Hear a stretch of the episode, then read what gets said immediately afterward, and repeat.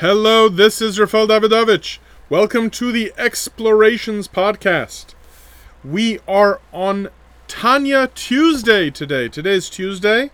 We are already up to chapter 28, Perak Chaf Ches, which is continuing what I call part 3 of this Sefer Shel Beinonim.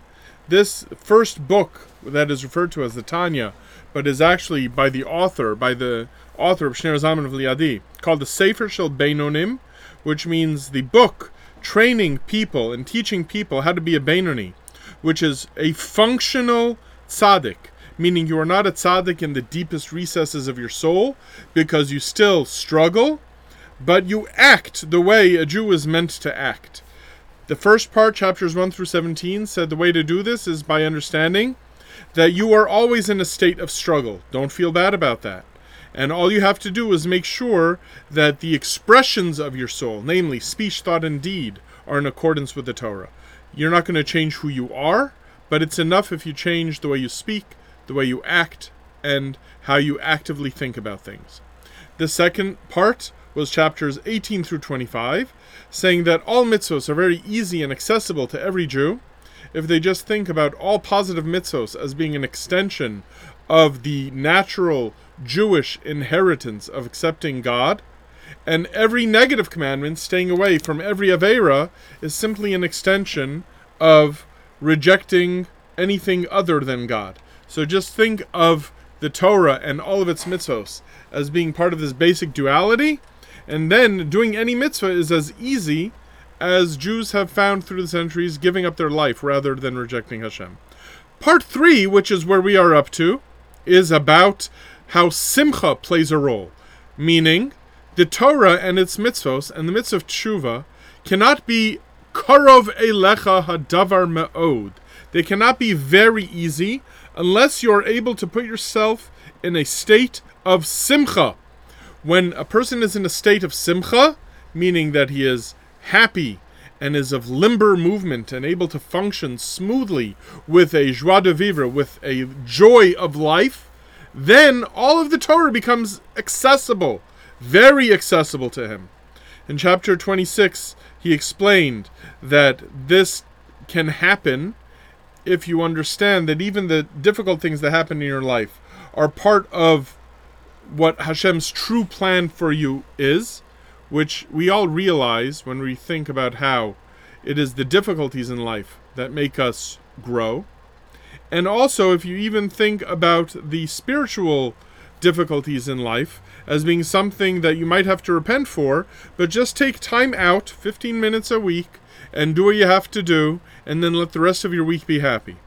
Chapter 27 explained that if you feel depressed because you have all these foreign thoughts that are getting in your mind and keeping you from doing and thinking the right thing, then you should rejoice. Why on earth should you rejoice? Because you get to f- fulfill a mitzvah. The mitzvah of lo sasuru achar Do not stray after your heart and your eyes. This is a mitzvah just like any other mitzvah, and Hashem is giving you the opportunity to do so. Which then leads us now to Perek Chaf Ches, chapter 28 which is the main theme is that one should not focus on the hirhurim, meaning foreign thoughts, to try to transform them to be good thoughts. The Baal HaTanya here is addressing something that the Baal Shem Tov had said.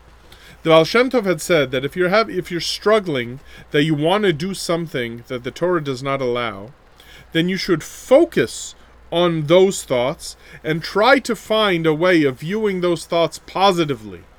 And if you can view and understand the holy core of that negative thought, then you can come out of it.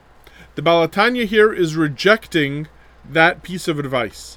He isn't rejecting it because the Baal Shem Tov said it. However, he's saying that this is something that the Baal Shem Tov only meant to be utilized by real tzaddikim, meaning a tzaddik can transform a negative thought into a positive thought.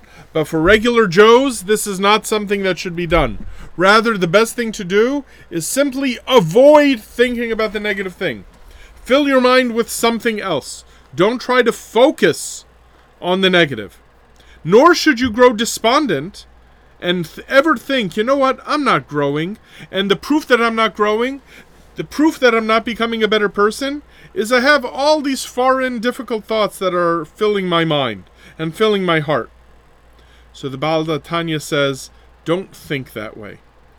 In fact, it's just the opposite. This additional difficulty that you're experiencing is a sign that the Sitra Achra, meaning the other side, the negative side of your personality, is trying to gain dominance. He is responding to the fact that your godly soul is succeeding. That's why he's pushing back. So Baal Tanya says here in this chapter, chapter 28, that if a person only had one soul and then found himself having negative thoughts, he could say, Wow, I'm a terrible person. My soul is so poisoned. But it's specifically the fact that goes all the way back to chapter 1 that we have two neshamos a nefesh elokis, a godly soul, and a nefesh bahamis, an animal soul. Means that when a person, when a Jew is trying hard and he's pushing himself and he's energizing himself to do mitzvos, he's doing a wonderful thing. And then when those negative thoughts come in, those negative thoughts are the other fighter, the other wrestler. The animal soul is pushing back. So you don't say the fact that an animal soul is pushing back is a sign that your godly soul is failing. It's a sign that your godly soul is in fact succeeding. And the fact that it's succeeding should give you even more simcha.